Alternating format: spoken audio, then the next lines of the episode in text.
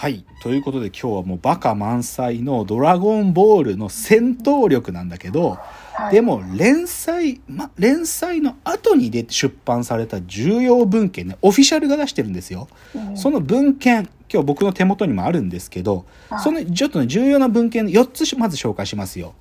まずね、V ジャンプっていうのがあったんですよ。V ジャンプ。ジャンプじゃなくて V ジャンプっていう、どっちかというとね、アニメとかゲームのことを紹介したりするのに主眼がある、こう漫画だけじゃない雑誌があったんだけど、ここでいろんなことがまず語られたっていう、これ V ジャンプって結構重要な文献なの。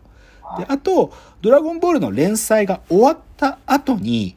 ドラゴンボール大全集っていう全7巻の本が作られたの。で、鳥山明ワールドって言うんだけど、まあ、これのね、特に第7巻に、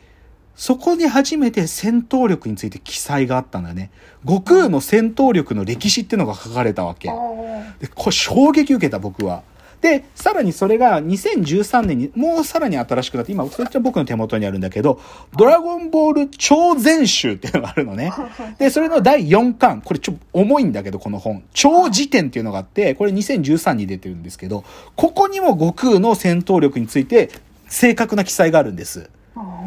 あともう一冊、これもすごいんだけど、はいさっきのウィキペディアの記述にあったけど、戦闘力がいかにして生まれたかってことが、その作家プラス編集者によって語られてるのが収録されてるこの30周年アニバーサリー、ドラゴンボール超詩集っていうのが2016年に出てるんですよ。ドラゴンボール連載開始から30周年を記念して作られた記念本なんだけど、これがありますね。で、この文献たちによって戦闘力が、なんていうのかな、連載漫画の当時では知り得なかった情報が、いい。ファンが推測したんじゃないよ。オフィシャルで、少年ジャンプオフィシャルが公式として発表してくれてるわけ。だから今日はこの連載後に出てきた文献によって楽しめるドラゴンボールの新しい楽しみ方。はいそれは今もね、常に発見し続けることができる楽しみ方っていうのを今日皆さんにご紹介したい。でですよ。こっから一気にバカ話いくんで、あの、なんかごちゃごちゃごたく言ったけど、要は戦闘力の話こっからしますよ。はいで、正直さっきも言ったけど、ドラゴンボールで戦闘力っていうのが生まれた時っていうのはいつかっていうと、サイヤ人って奴らが出てきた時なのね。サイヤ人っていうのが。もともと主人公の悟空もサイヤ人だったの。はいサイヤ人っていうのはどういう奴らかっていうと、あのね、そんなに強い奴らがいる星じゃないところに、赤ちゃんのサイヤ人を宇宙船でもその国に送り、送り、星に送り込んで、で、はいサイヤ人は凶暴だから戦闘民族なんで、なんかね、成長すると悪い、どんどんね、その、みんな殺し始めるんだよ。で、それで、大人になったサイヤ人がその星を侵略して、で、その星を、ある意味、もう、その星を自分たちのものにして、で、その宇宙の地上げ屋みたいな奴らがいるんだけどそそれがフリーザって奴らなんだけど、そいつらに売っ払うっていう、そういう生き方をしてるのがサイヤ人なのね。で、悟空はもともとそういうふうに、幼い頃送り込まれたんだけど、はい。だけど、子供の頃に強く頭を打ってね、凶暴な性格がね、治っちゃったの。だから地球で平和に暮らしてたんだけど、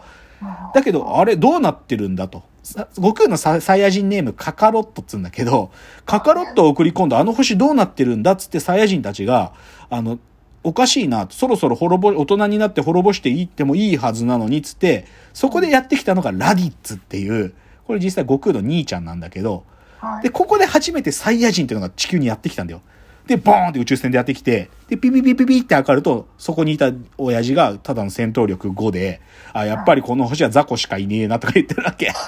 で、他に、でも、さそのスカウターって装置は地球中にいる強いやつとかも探索できるから、ピピピってやると、あ、400とかいるやつがいるぞ。こいつだな、カカロットはとか言って、でも、400ぐらいだったのよ。その時の悟空たちって。うんで、じゃあそのラディッツってやつはいくつぐらいだったかというと、1500ぐらいだったの。あで、でもさ、数字的には悟空も、あと悟空のラライバルだったピッコロってやつもいるんだけど、ピッコロも408とかだから、ーラディッツとどうやったって勝てないはずだったんだけど、はいでもね、さっき言った通り、地球にいる奴らはね、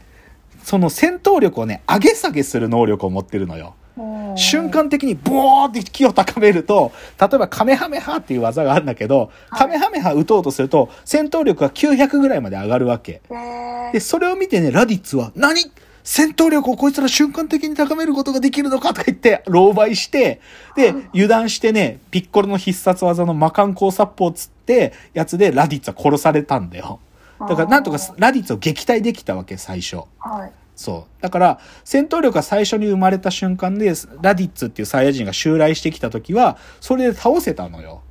なんだけど、そのね、サイ、すすなんていうのかな、超ハイテクだから宇宙人、サイヤ人たちの世界。はい。その戦闘力は測るスカウターって装置が通信機にもなってて、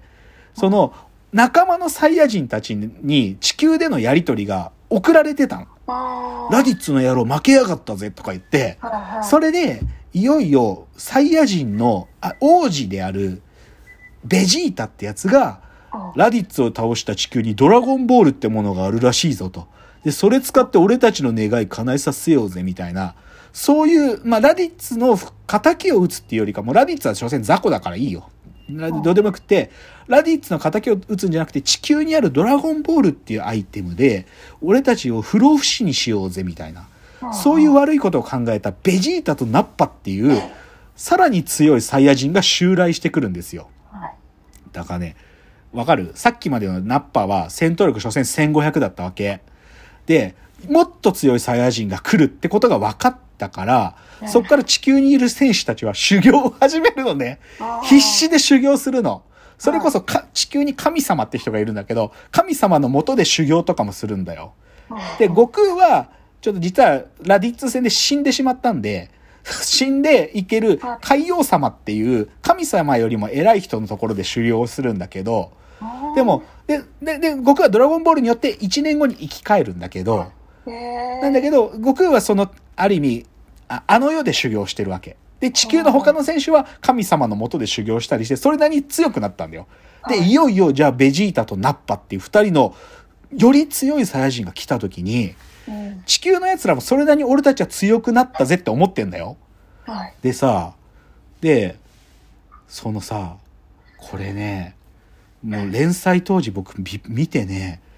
いや、それなりに地球のメンバー、あの、ピッコロ、ゴハン、クリリン、ヤムチャ、天津飯、チャオズっていう6人の戦士が、で、はい悟空はね、実はちょっと生き返るタイミングがお遅くなっちゃって、この決戦開始に間に合わなかった。急いで向かってるんだけど、間に合ってないんだよ。で、その6人でまださとりあえず戦わなきゃって時に、ベジータの方が偉いの。王子だから。で、どっちかっていうと古文のナッパってやつが、じゃあ、俺にやらせてくれよとか言って、ナッパが生きって出てくるんだけど、で、い生きってるから強くないのかなと思ったら、ク